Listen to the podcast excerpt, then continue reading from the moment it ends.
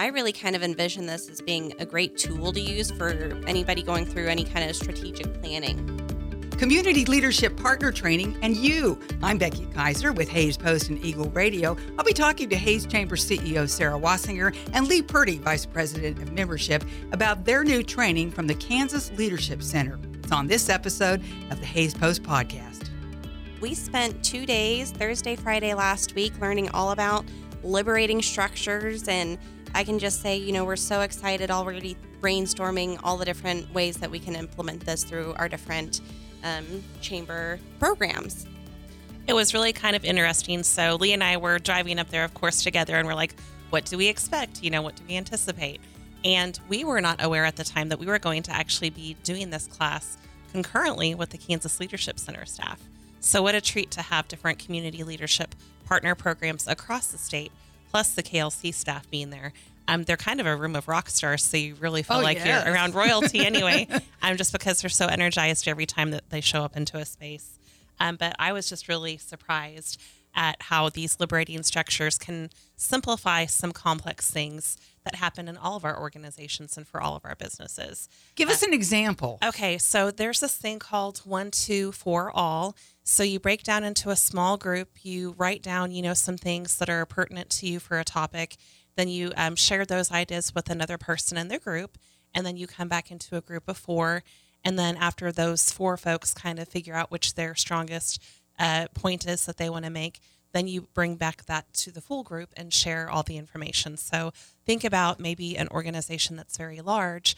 You maybe don't have time to hear specifically from everybody, but it helps kind of funnel those ideas together and give you more concise packaging. So you're accomplishing what could take maybe a full day in some instances, and you're able to break it down into the span of maybe an hour long. So you're really kind of zeroing in and you're better utilizing everybody's time too. Exactly. So Leigh, what if we wanted to do something similar, but instead of being a large group, how would you do, enact something like that with a much smaller group, which is, we have a lot of those around Hays, of course. Yeah, this can be applicable to groups of any size. You can have as few as four people up to a group of 100 plus people. And it, this would really be applicable evenly to either subset of those. So the same principles would apply regardless of how many people you have there.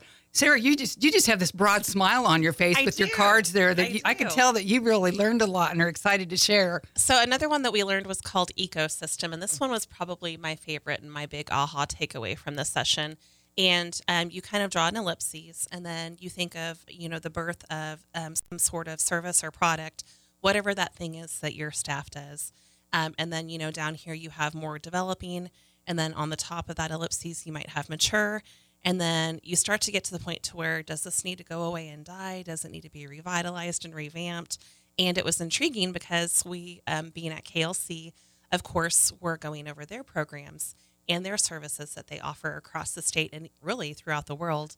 And so surprising that many of their staff had different opinions hmm. of where their programs and services were um, in that live um, cycle of birth to, you know, being revitalized. And I'm just thinking, wow, what would this look like if we brought this back to Hays and did this for even our chamber? You know, look at explore the different offerings that we have. Where do people see, you know, those programs and services? are things um, possible that we need to do to make sure that they're tangible or more readily accessible for folks. And so it just really got our wheels turning to kind of think about this could be used again in so many different organizations. And what would have taken three days for some folks to accomplish? We did that exercise, Leigh, in what, an hour maybe? Wow, impressive. You just said things that might need to go away and die. That caught my ear. I bet that is difficult discussion for anybody because everybody has their pet project that we've always done it that way and we need to continue it. Right. So, one example I could think of specifically, even in my four years at the Chamber, would be our uh, digital newsletter. It was the paper print version for so long. Right. And it had a hard budget impact for us at the Chamber of $15,000 a year to print. And when we were exploring different cost saving options while we were trying to minimize how many um, membership rate dollars we'd have to increase each year, we were looking at, you know, what would it take to t- put that thing digital and is it going to be perceived as a strong of a product if it's not in that print form? And so there was a lot of exploration, um, months on end actually, that happened to get that to the point to where we could turn that over to the digital version that you see today. Um, but we have programs like that all the time. That why are we holding on to it in its current version, or is there another version that's acceptable that we could still put out a solid product, but maybe even save our organization a lot of time and money? Leigh, is there is there something maybe one or two things that you took away from this that you think are really important that you're excited to be sharing with the members of the chamber upcoming? Well, kind of piggybacking off of what um, Sarah was talking about with the eco planning cycle, I really kind of envision this as being a great tool to use for anybody going through any kind of strategic planning. Mm-hmm. And, you know, now that Sarah and I have done this training, we kind of wonder could we help provide this service to people here in Hays and um, even just not just looking at chamber programs, but helping other people maybe look at their programs too, not having to go outside of the city limits and um, realizing that, hey, there's two people here that went through this training that help, can help facilitate this for us. Oh, that's a great idea. And strategic planning, I keep kind of talking about the smaller groups, but that is very important. You know, people have great ideas, but how do you implement those? And it does take a plan. So the neat thing about the 33 liberating structures that we learned, you know, of course you wouldn't have time to use all of those, but we do believe that you could design and outline a very safe space. Think about, you know, conversations that are also difficult to have because you don't want to be that person in the room that voices the elephant. Um, but this makes it a bit safer um, to share some ideas in an open platform. And there's a lot of anonymous um, ways to incorporate some of these liberating structures yeah. as well to where you can write things on a note card, pass them around in a room, and then no one's the wiser, um, you know, of who put that nugget out there into the world. But it still gets the information out where it needs to be, so people can start talking about it. Sarah, you just seem so excited about everything, but could you pick one thing that, that you really are truly leaning towards making sure that it gets out to the chamber membership? I think the eco planning would be my big one. Um, 2510 was pretty impactful too. That was kind of a little bit of a preview of the note card um, uh, exercise. And I think that that would be something that a lot of organizations, even our maybe Hays Young professionals, our ambassadors, um, might be able to use in certain arrays in their world. Now, you ladies were in uh, it's Wichita, right, where Correct. the Leadership Center is, uh, for two days. Who pays for your training to go? How does that work? Excellent question. So we actually um, were able to go to this training out of the generosity of the Kansas Leadership Center. Ah. We have been a community leadership um, partner program since the I think 91. late '80s, '91. Yes. Mm-hmm and it's been wonderful for us to um, have the ability to send 25 people annually because of that arrangement to the Kansas Leadership Center. Um, generally, about 20 of our folks use uh, that course through um, the Leadership Hays program, and the rest of the five spots we can kind of share with others based on um, things that we feel that would help them to better themselves and help um, make a difference in our community. But Leigh um, specifically came um, with me last week because she is going to help build our bench for the Leadership Hays Facilitator program.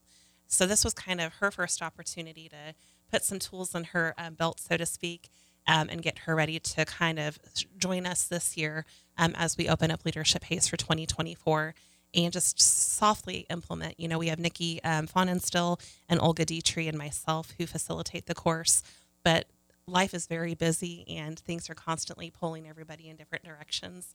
And having an extra person on that facilitator team is going to be so important. And so, um, stabilizing for the program for the future.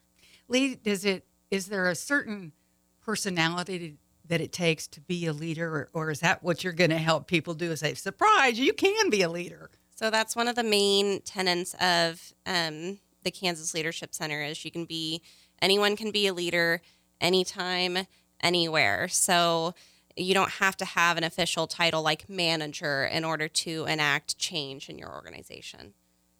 So that that opens it up to anybody, and you're going to welcome them in. It sounds like. Absolutely. And, you know, I went through Leadership Hays myself back in 2018, and I went on to do all three steps of the KLC too. So, actually, earlier this year, after I had done that third step, I reached out to Sarah and I was just like, you know, I've done all this professional development. What's the next step? And um, that's when she had kind of opened my eyes to these other additional opportunities. And when I got on with the chamber, she was just like, let's go do this training together. And I just really value that Sarah saw that as a good opportunity for me to go with her to do. Well, we're certainly glad that you were able to do that, and I'm sure the chamber and other groups in the Hays area are going to benefit. While we still have a little bit of time left, also wanted to make sure we talk about you guys have such a busy schedule, as Sarah was talking about, and lots of weekly events coming up, uh, culminating. And don't forget, it's homecoming week for some people. It is a lot going on for sure. So, tomorrow morning at 8 o'clock, we will have our third session of the leadership book discussion at Hays Public Library. And of course, if you've been paying attention for the last few weeks, the book we're reading right now is 13 Ways to Kill Your Community. So we'll be focusing on chapters 7, 8, and 9 for tomorrow. I believe we still have one copy available at our office. Remember that you don't have to have participated in the other uh, weeks before. Each uh, chapter is a specific topic that stands alone by itself. And then Wednesday morning, our Hays Young professionals will meet for leadership over lattes at 8 a.m. at Breathe Coffee House. Jennifer Zeller from Hays Med will be their featured guest. And Wednesday at noon, um, HYP Leadership Development Committee will have their meeting at Paisley Pear Wine Bar Bistro and Market at noon. Thursday, 4 o'clock, we'll be doing a catching up with Clinkscales Elder Law at Precision Valley Golf Course. They are doing their 40th year um, anniversary, so we'll be Right. kind of partnering along with them to celebrate that occasion. And last but not least, our chamber chat on Friday will be at 9 a.m. We will be with the Fort Hays State University Foundation um, at the Hays City Sportsman's Club to celebrate the Kellogg Training Center.